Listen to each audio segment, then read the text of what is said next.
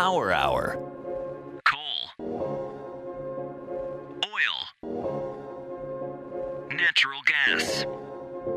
Power Hour, the show where today's top energy experts break down today's top energy issues. No sound bites, no talking points, no nonsense, no BS, no softball questions, no vagueness, just in-depth analysis and ruthless clarity. Power Hour. Here's your host, Alex Epstein. Welcome to Power Hour, the show where today's top energy experts break down today's top energy issues. I'm your host, Alex Epstein. First, a quick announcement, which is actually pretty exciting for me. I recently made a pretty big career shift. As you know, for a long time, I was a fellow at the Ayn Rand Center for Individual Rights, focusing on energy issues, and I'm still focusing on energy issues, and I'm still very friendly with the Ayn Rand Center for Individual Rights. But I actually decided to start my own outfit called the Center for Industrial Progress, which is a project I'm really excited about. Now, since this is a show about our topics and our guests and not my own career trajectory, if you guys want to learn more, check out this month's newsletter, Life, Liberty, and the Pursuit of Energy. Just go to the new www.alexepstein.com. We got a really cool page there. It's easy to sign up for the newsletter, and there's tons more content. That said, let's get to today's show. Our guest today is Dr. Patrick Michaels. Now, Dr. Michaels is someone I've been following for a long time on the issue of global warming and climate change. And I've always admired him because he seems to be, and is, to all of my knowledge, an extremely, extremely knowledgeable person on the science of these issues. But he also takes a broader perspective and looks at the economics and the policy of these issues. He also happens to be an extremely good lecturer and teacher, and therefore an extremely good candidate for a radio guest. And to top that off, he has a new book that I read called Climate Coup, Government's Invasion of Global Warming's Invasion of Our Government and Our Lives, which I think is a really valuable book. So we're going to have on Patrick Michaels today to discuss that issue. Now, I have to warn you, today's show is not going to be our technically best. I was moving offices at the time we recorded the interview, so the interview content is top-notch. I think you'll be super excited by it. We really go into a lot of depth on these issues, but at some point, it sounds like there's some kind of accident happening in the background. I promise you, no one got hurt. It's all good. So enjoy the interview. Sorry for all the technical difficulties. On the other side, we'll have our interview with Dr. Patrick Michaels. Power Hour. Life, liberty, and the pursuit of energy. Power Hour. The antidote to shallow thinking about energy issues. We're joined now by Dr. Patrick Michaels to talk about his new book, Climate Coup. Dr. Michaels, welcome to Power Hour. Nice to be with you, Alex. So tell us, I mean, I've read the book and I thought it was really valuable. That's why I'm bringing you on. But for those who haven't, what is Climate Coup about? And as someone who's written numerous books on the subject of global warming, what's distinctive and new about this one? Well, Climate Coup has a subtitle, Global Warming's Invasion of Our Government and Our Lives, and it describes at the many levels of our political life how the issue of global warming and consequent regulation and expenditure has filtered into places where you would not think it would have gone. For example, it's in the Defense Department. It's in our trade relationships.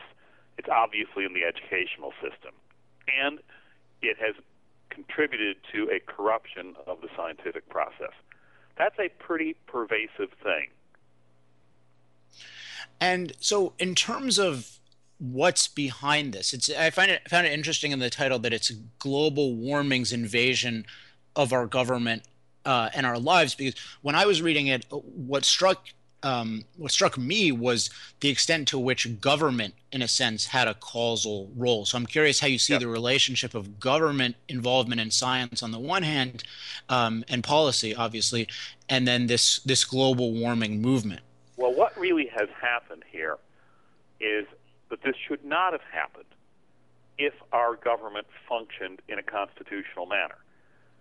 But because there is no way that our national legislature would impose massive changes in automobiles, implicit energy taxes, etc., that would be very unpopular.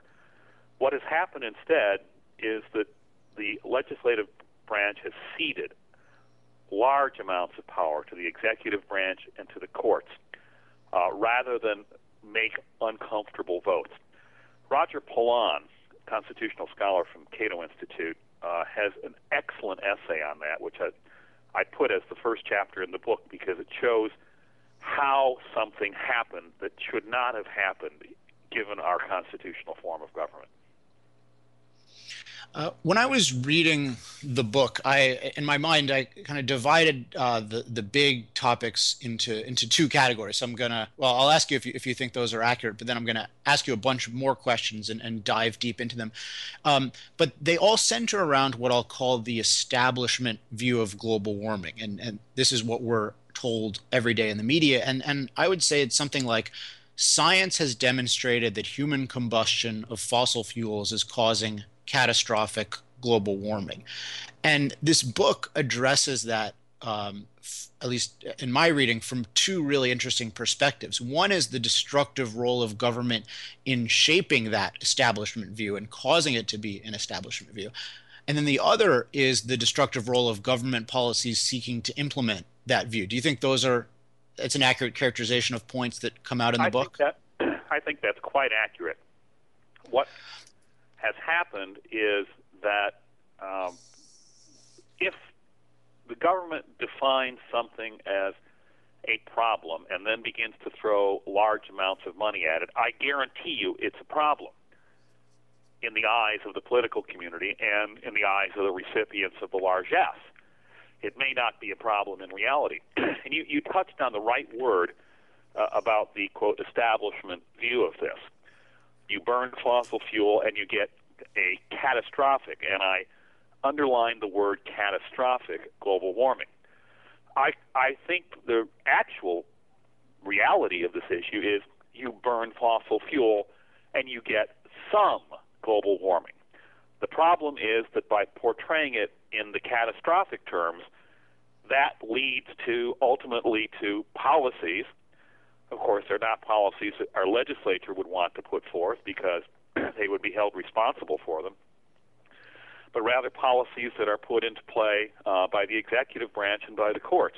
And I think that you have a fair characterization of this.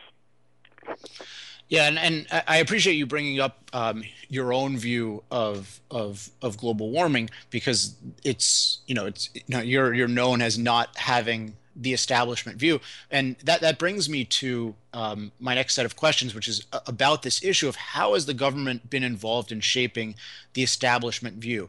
And just to play devil's advocate from the perspective I think many people come to this from is people have this idea of scientists, the quote-unquote scientists that we hear all agree about catastrophic global warming as these individual, independent, scientific theoreticians to whom the facts and conclusions are obvious. So these guys are just looking at reality. They're looking at the facts. The conclusions fall readily. And therefore, you hear this talk of these large numbers agreeing in unison, and it would seem like, well, it'd be quite a statistical anomaly if these guys were all lying or something. So I think that's how people perceive it. And part of what your book is doing is explaining the role of government in shaping this, quote, consensus, and even our view that it is a consensus. I think that lying is far too strong a word. I think rather what's operating here is good old-fashioned public choice theory, people seeking their own best interest. I can give you an example of the way the process works. Imagine if I submitted a paper to a scientific journal that said, yes, this is a terrible problem. Well, the reviewers are going to be people who are experts in the field of this is a terrible problem. And therefore, they are going to find themselves in agreement with it. And certainly, it would invoke the legitimization of the view of it as a terrible problem.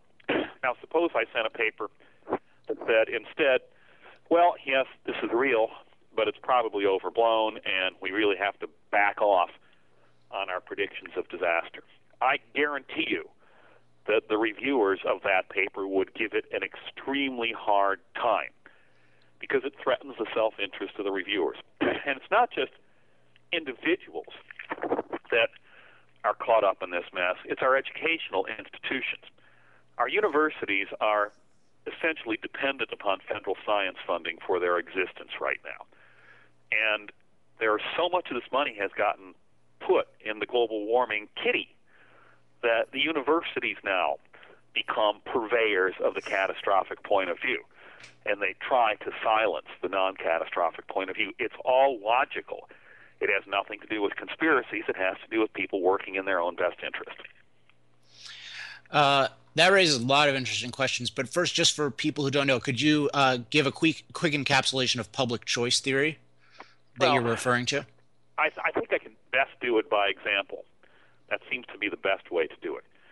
Suppose we had a congressional hearing, and a senator, an ambitious senator, that was querying the administrator of NASA. And he said, I could do my Al Gore imitation, but I won't. Maybe I could. Oh, no, please, please do. I've heard it. Mr. Administrator, scientists have told us that global warming is the most important problem confronting mankind. Could your agency effectively use several billion more dollars per year to study this problem? Of course. The administrator must say yes, because behind him in the room are all his subheads for his agency. And they have not combs in their pockets, but knives. If he said no, the administrator would be out of there in a heartbeat. And then he goes to the administrators and say, okay, we've got all this new money. How are we going to spend it? Which administrator is going to say, well, my group of people thinks that this isn't that much of a problem? Not one of them. They're going to say, okay, we will spend it on this area, this problem, this problem, this problem. And then they go to their worker bee scientists and say, we need proposals from each and every one of you on all this new funding that we've gotten. What scientist is going to send in the proposal that says that this is not much of a problem? That person's not going to get funded. And finally, the money buys publications and manuscripts in the refereed literature. As we mentioned earlier in this discussion, what scientist is going to send in the paper that says this is not that much of a problem? He knows he's going to get creamed if he does. That's public choice in action. People interacting with the political process for their own rational self-interest. Is that a reasonable explanation for you? I mean, I think that definitely captures a dynamic. The term rational self-interest, I mean, that's a term Ayn Rand in particular was one of the popularizers of. And I mean, the thing, it's definitely dealing with the incent. I think of it, I mean, in terms of how I've benefited from studying it, it's thinking about the incentives, particularly of government actors, whom people often ascribe this infinitely altruistic, right, exactly, impartial perspective to. And it's helpful to realize it wouldn't be good, in my view, if they had that perspective, but these are human beings with certain motivations and certain incentives, and to understand how a given policy is going to play out or how it originated, you need to be aware of those incentives. Otherwise, you're going to be clueless about the process. Exactly. I tell you, Alex, it's very interesting. You know, Ayn Rand really had a thing about government funding of science and how it would corrupt science. You may recall in Atlas Shrugged, she had the State Science Institute, which, because of public choice influences, she didn't call them that, but because of public choice influences, would lead the country down technological roads where it should not go, and would try and suppress certain discoveries. She basically predicted what's happening now. Yeah, so to go back to what's happening now, I can certainly see, and I think it's very apparent. You also wrote another book on this called Meltdown. I forget what's the subtitle of Meltdown? The Predictable Distortion of Global Warming by Scientists, Politicians, and the Media. Yeah, so if people are interested in more of this, that's definitely a good book. The concept is predictable distortion.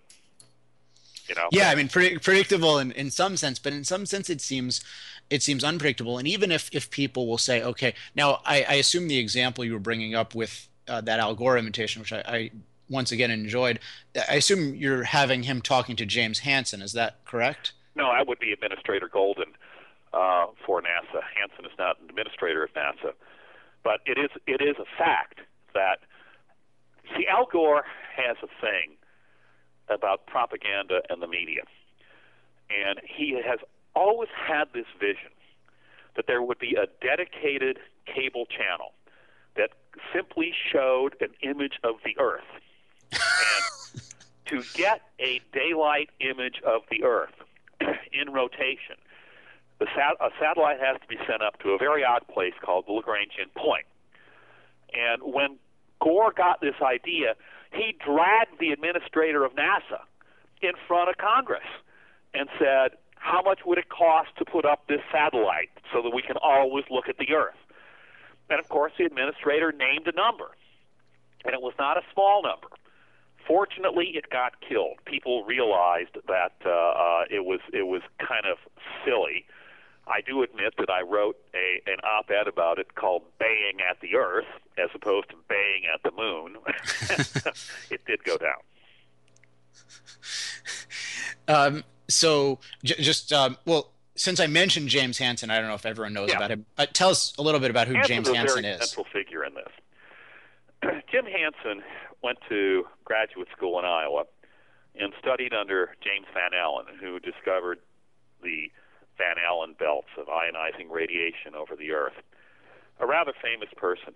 And Hansen did his doctoral thesis on the darkness of the moon during a lunar eclipse and how it was related to the fact that there had been a big volcano in 1963, Mount Agung, go off in the tropics that put junk in our stratosphere, and so the Earth acquired a different color, a different reflectivity, and that was reflected in the Earth shine, which is what the moon reflects when it's an eclipse.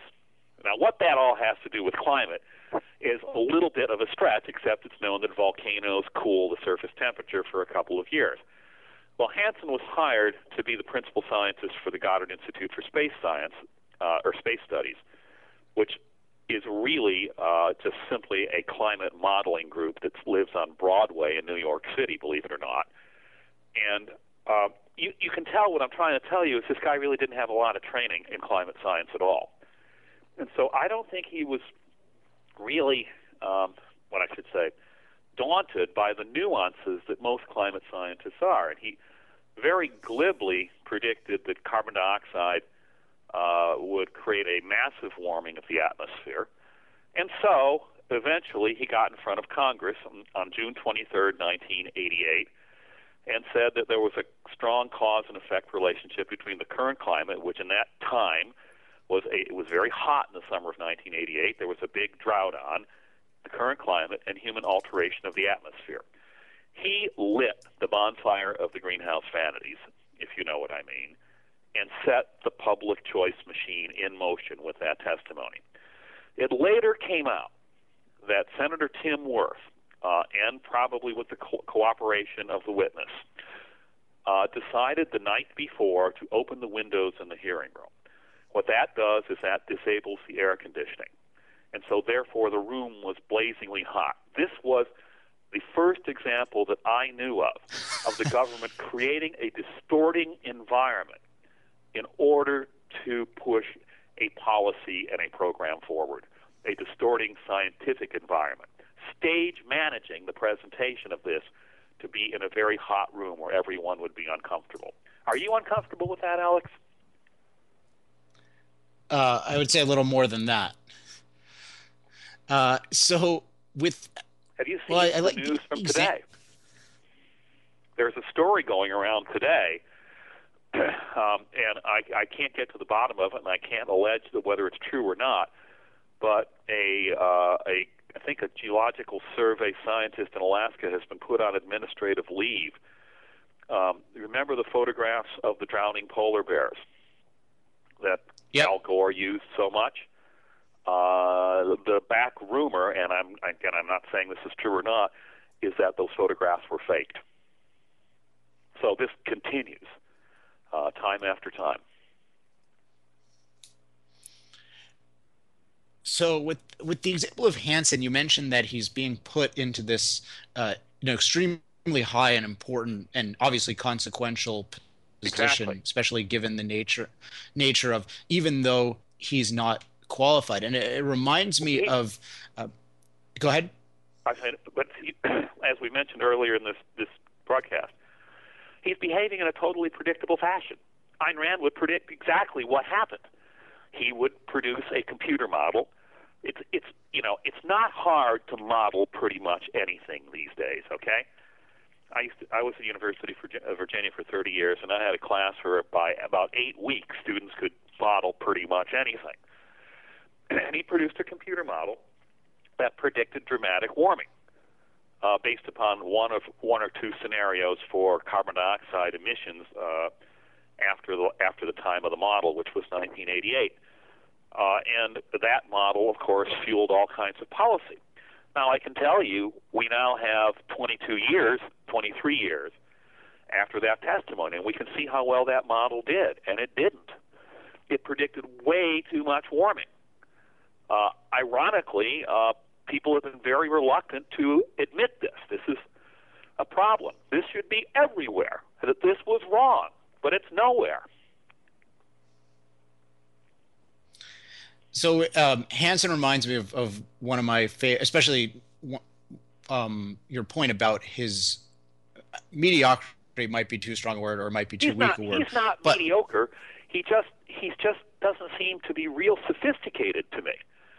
I mean, a lot of these bombshells that we see coming out of climate science.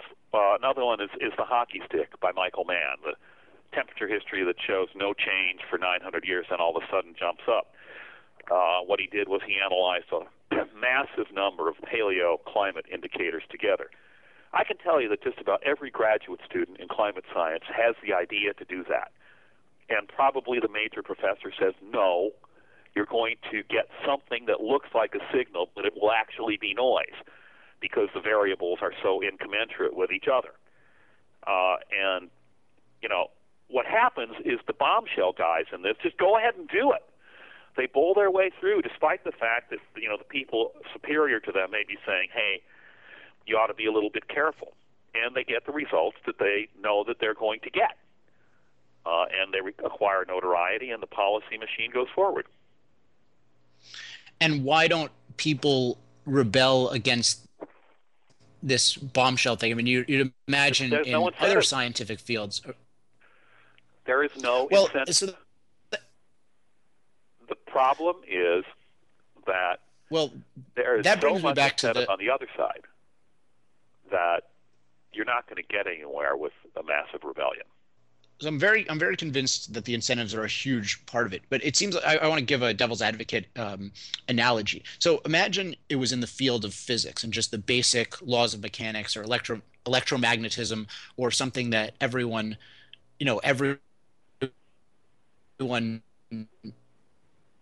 knew. I mean, you couldn't get a set of government incentives that you couldn't just get a whole community to go in a completely different direction or in the evolution. Maybe evolution is better. You couldn't, I don't think you could get the whole scientific community to sort of be on board with creationism, no matter who was in power. Correct. But that's not, it's not as public a discussion. It certainly doesn't have the policy implications that global warming does.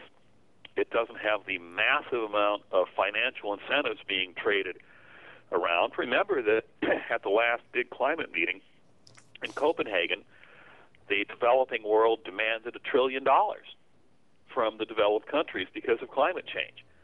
When those amounts of money are being tied to an issue, there is no way that it is going to be portrayed in an even-handed fashion. And part of what I assume is that because the science never really developed in an objective way, and because it's not something that we know nearly as well as the basic laws of electromagnetism, it's much more vulnerable to this sort of thing. And also to, I mean, from my perspective, coming at it from a philosophical perspective, people are very predisposed to believe that technology and industrialization and the pursuit of profit cause bad things. Yeah, that's one of the weird things in our society. And the reality is that the pursuit of profit is what's causing this issue to be portrayed the way it is. actually it's not the pursuit of profit, but the pursuit of other people's profits. You know, again, this issue, you know, might be called Atlas Shrugged if we really wanted it to be. Yeah, I mean, there are.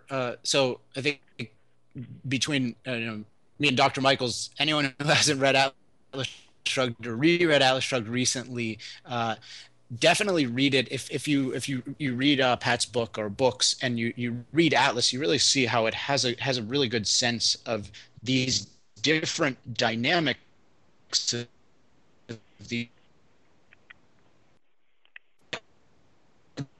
their ideas really mean in action, and how they get influenced, and how if they touch something as sacred and delicate and as important as science, they can just completely corrupt.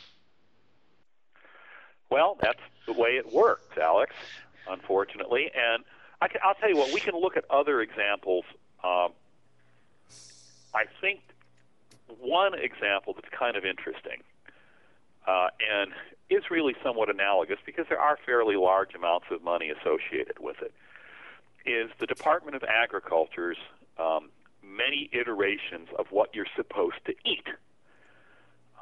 You may recall that the so-called basic food pyramids that appear from time to time for a long time pushed dairy products. And I think that there are a lot of physicians and nutritional physicians and nutritionologists that would tell you that really adults probably shouldn't be consuming that many high-fat dairy products. Now, why was the Department of Agriculture so incentive to push this?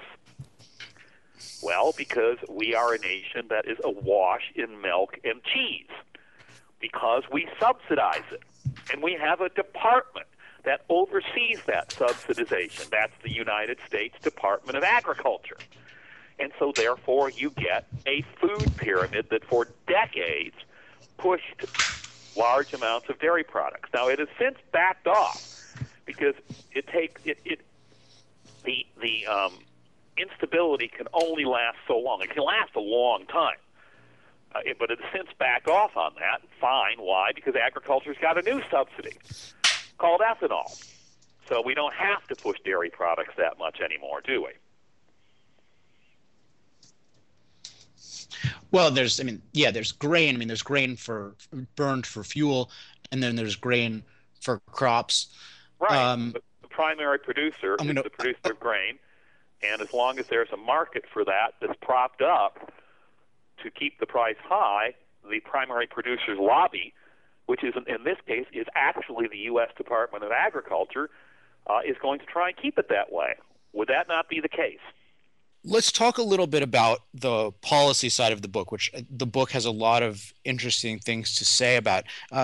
Continually, when we hear about global warming policies and their necessity, there are many claims that are made about how this is going to prevent all kinds of deaths and how it's going to improve the quality of life. What does Climate Coup have to say about those claims? Well, first of all, let's talk about these policies.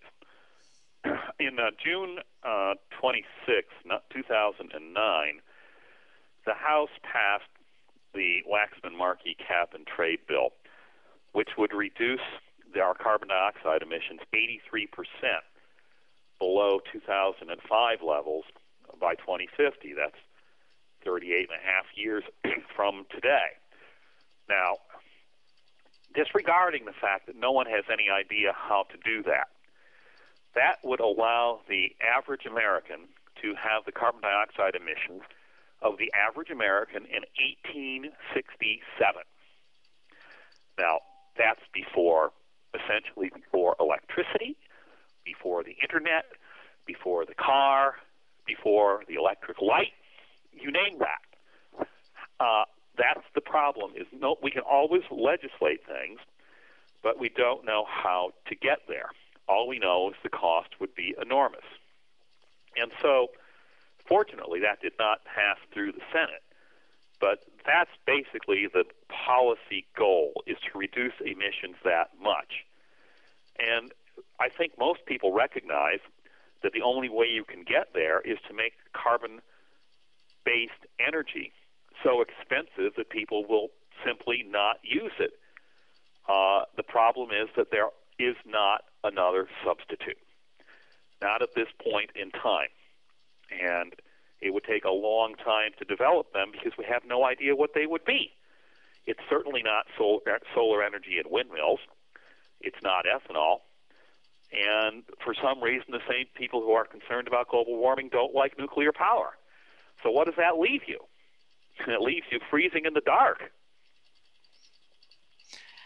Yeah, and that's one thing that never that it's very rarely emphasized. I mean, this whole crusade is cloaked in concern for human life, and yet there's no recognition of how much improvement human life fossil fuels have made, and what a disaster the alternatives would be. And in the book, you discuss things like, well, talk a little bit about heat-related deaths, because I found that a really interesting one. That's a really interesting one, to say the least. Here comes incentives again. I think Ayn Rand would have loved this issue if she'd have been around for it, let me tell you. Okay, the rumor, the catastrophic view is that global warming will dramatically increase heat-related deaths, particularly in our cities. Now, this is an interesting hypothesis, and it's a testable one. The hypothesis states that over time, as cities warm up, people will slowly fry and die. Let's test that hypothesis because, you know, cities have been warming up, and they will warm up, with or without global warming. They warm up from what's known as their urban heat island effect. The bricks, the buildings, and the pavement impede the flow of air at night and retain heat. So, in fact, here in downtown Washington, it is several degrees warmer than it is in the surrounding Virginia countryside. I think that the urban heat island here might be as much as 3 degrees Celsius or 5 degrees Fahrenheit. And so these cities are warming up. Is the amount of heat-related death increasing? Obviously, when there's a heat wave in a city that has urban warming, it's a greater heat wave than it would have experienced before, and certainly greater than the surrounding countryside. So Robert Davis from University of Virginia and I looked at that, and we discovered something that I don't think will shock you but may shock other people. It's that as heat waves become more frequent, there's less heat-related death. Why? Because people adapt to things that they can anticipate. And in fact, while the heat-related death is supposed to, according to the United Nations, affect largely the elderly and the very young, the two cities in the United States that have virtually no heat-related death are Tampa and Phoenix. Both of those cities have the oldest population distributions in the country. And so simply scaring people with this puts forth a hypothesis that can be tested. And as you might suspect, it works out that where there is an incentive for the political process to keep people from dying on the street, fewer people die on the street from heat. Well, an incentive in the market too, right? Exactly. There's this wonderful substance. You know, there was a massive heat wave in France in 2003, and there are a number of reasons why probably 37,000 people died in France during that summer, many of which have to do with the fact that the heat wave really hit during August, and that's when the professional class goes to the beach, goes on vacation for a month, and leaves the old folks in the non-air-conditioned home, and that contributed a lot. There was more mortality than there should have been given the temperature. There was a massive amount of excess mortality. Well, in 2006, the Great French Heat Wave. Oh, wait a minute. You didn't hear about the Great French Heat Wave in 2006. Well, it was pretty much as large as the French heat wave in 2003, but the number of deaths was far fewer than would have been expected from that amount of heat. Why? Because of technology and adaptation. All of a sudden, the French, who thought American air conditioning was a cheap and crude invention, thought it might be a good idea to trundle on down to Walmart or Carrefour in Europe and get an air conditioning unit for the old folks' windows. And so we adapted. They adapted. That's what happens. So the result of global warming is that it will export heat-related death northward to cities where massive heat waves aren't that common. But pretty soon it will export it off the map because, as you probably know from looking at a map of the world, There aren't very many large cities north of 60 degrees latitude or south of 60 degrees latitude. And so what global warming will do is it will squeeze heat-related death off the map in our cities. Interesting. I remember I heard you give a talk in which you mentioned those two heat waves and how they were different. And ever since then, I must have heard on 3 or 5 occasions some politician bringing up the heat wave of 2003 as this decisive example of the gray or, you know, hot future we have to look forward to, and how it's just how we need to act immediately and cut off all the fuels that fuel the air conditioning. In fact, what the 2003 heat wave showed us is the future. It's that people will adapt to environmental change that they can anticipate. And so there is no reason to impoverish them, which will make it much harder to go down to Walmart and get that air conditioner. Now, the book also has an interesting chapter which covers things like hunger and the fate of the poor, which we often hear global warming will make this much worse, and that's why it's so urgent that we make dramatic cuts in fossil fuels. Tell us about that chapter. Well, Inder Goklani wrote that. Inder is a very, very smart economist. And he assumed the absolute worst-case scenarios for global warming in the developing world. And he comes to the conclusion that the developing world will grow economically so much in the next 100 years that it will have absolutely no problem adapting even to the worst-case scenarios. People forget. People don't like to remember for some reason how much we have grown in terms of economic development and real per capita income in the last 100 years. Well, the United States in 1900 was the developing world. Now the developing world is in South Asia, in China, and in Africa. And it's perfectly reasonable to assume that they, over the course of this 100 years, will acquire the per capita wealth that we acquired over the last 100 years. Unless there's something inherently wrong with the people there. And I don't think there's anybody that wants to say that. Well, there's also the policy. I mean, there's the issue of policy. I mean, the United States has had a historically unique policy, and also – so, yeah, for sure, if you have the right policy. But, of course, the whole global warming movement is against it. But so I remember he made that point about – right. But he makes the point about the standard of living going up and projections about that. To me, that my guess is that will be true. I mean, to a major extent. But there's also just points about the role of I think I remember he's making points about just the role of fossil fuels in agriculture and the wrongness of thinking that the major thing one should be concerned about, to the extent one's concerned about the third world or the developing world, is the increase in heat. Yes. I mean, the fact of the matter is that, you know, modern agriculture is fueled by carbon-based fuels. You have to find something to give you enough energy to make fertilizer, which is a very energy-intensive process. And if you take that away, what you do is you actually encourage malnutrition. You encourage all the things that you don't want, and then you blame them on global warming, when in fact agricultural systems that are highly technologized tend to be relatively insulated from environmental variability. Now, that does not apply in a year that it doesn't rain. No rain equals no grain. But in years where there are where the climate is between large limits around the normal, we see yields, crop yields, that's the amount produced per acre, increasing at a constant rate. I don't care what you read in the New York Times a couple of months ago. The rate of increase in world crop yields in recent decades is the same as it was in decades prior to recent decades.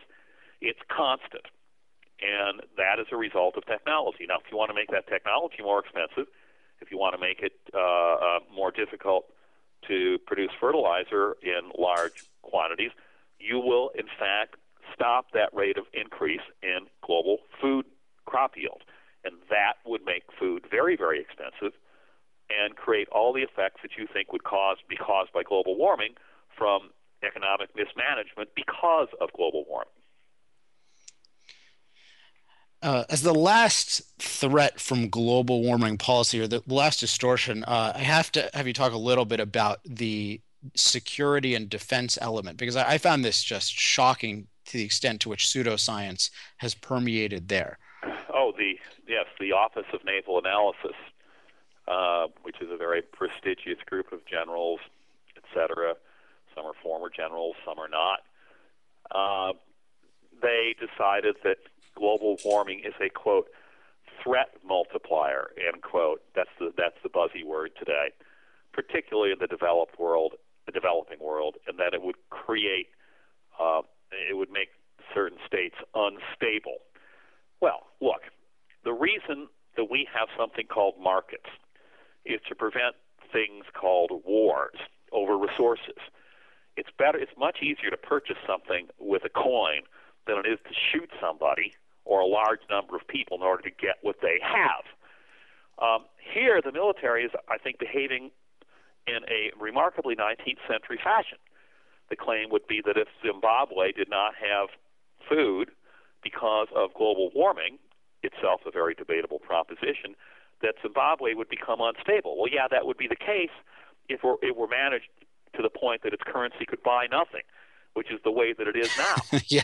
But if it were managed to the point that it had a viable currency, then all the Zimbabweans would do would be to buy food on the open market. You don't need – global warming has nothing to do with this policy. It has to do with corrupt kleptocracies versus regimes that are responsible to their people. And in that case, you don't really care what the climate does because you're going to develop ways and markets to deal with it. And in addition to that, I remember that there were just these absurd projections of, what was it, England getting to the temperature, or Siberia getting to the temperature of England. Which one was it? Yes. There was a famous Department of Defense analysis a few years ago that had this scenario in it, which it claimed was plausible, that by the year 2019, which is 7.5 years from now, that England would have the climate of Siberia. And then it decided to do a global policy exercise based upon that assertion. Well, that was how this issue, how public choice gets into this issue and destroys it, or destroys reason. What happened is the Defense Department hired two consultants who know nothing about climate and admitted they know nothing about climate and put together a scenario made of whole cloth in order to have the Defense Department have the rationale to say, look, we need to have our budgets raised because of the unforeseen threat from climate change. That's unfortunately the way it worked.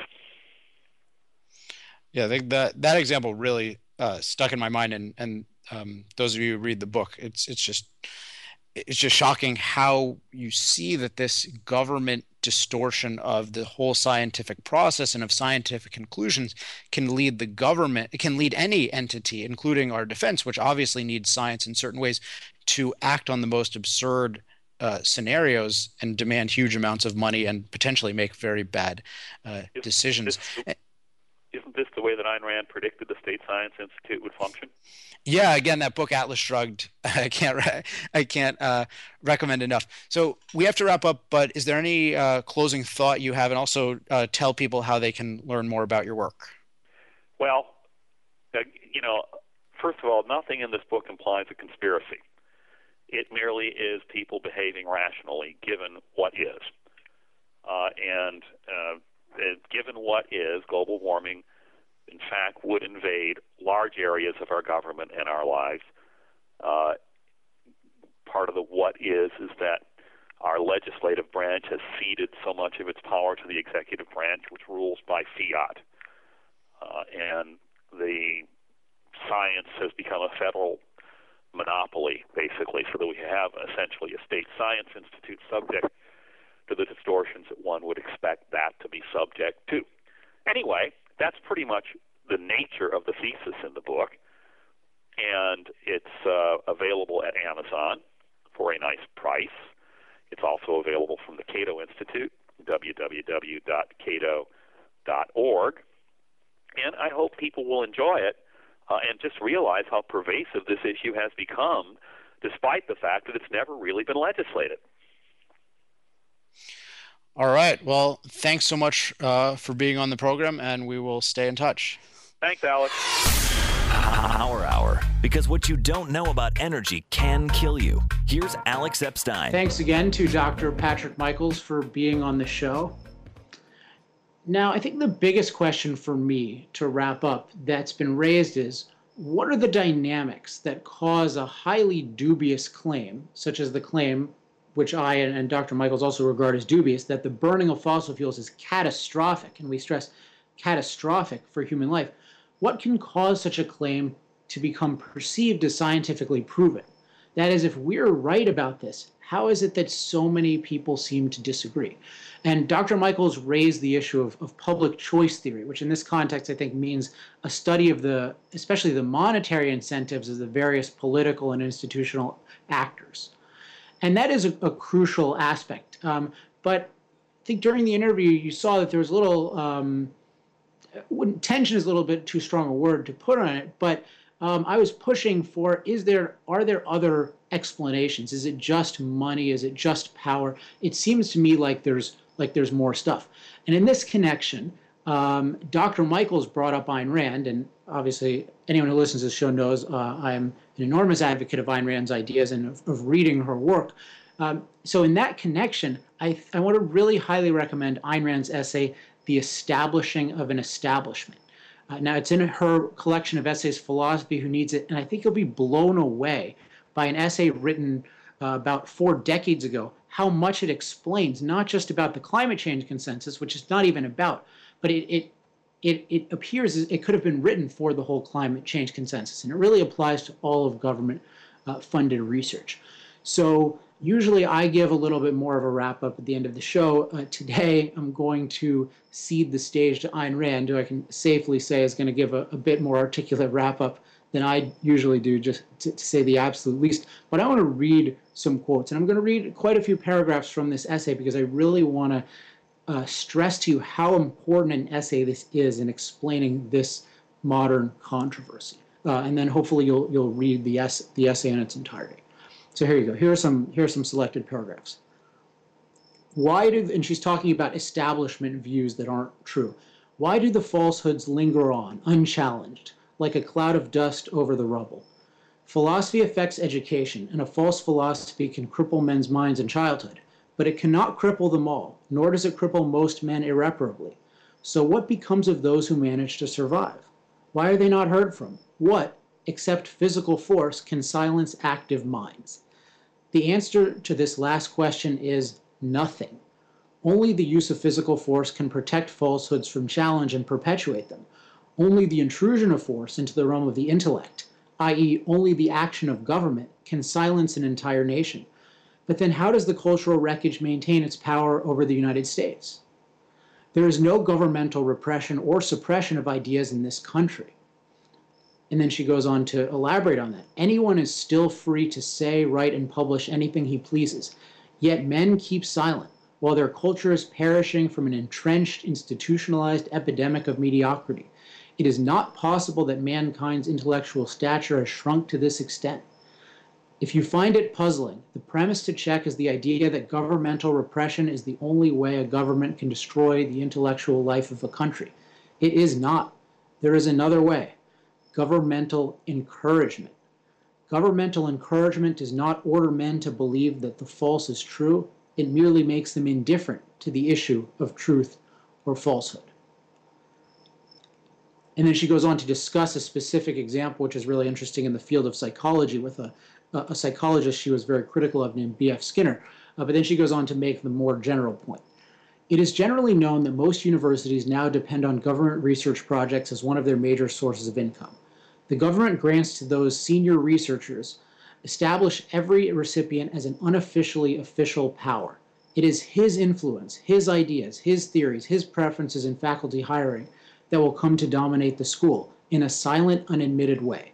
What debt-ridden college administrator would dare antagonize the carrier of the bonanza?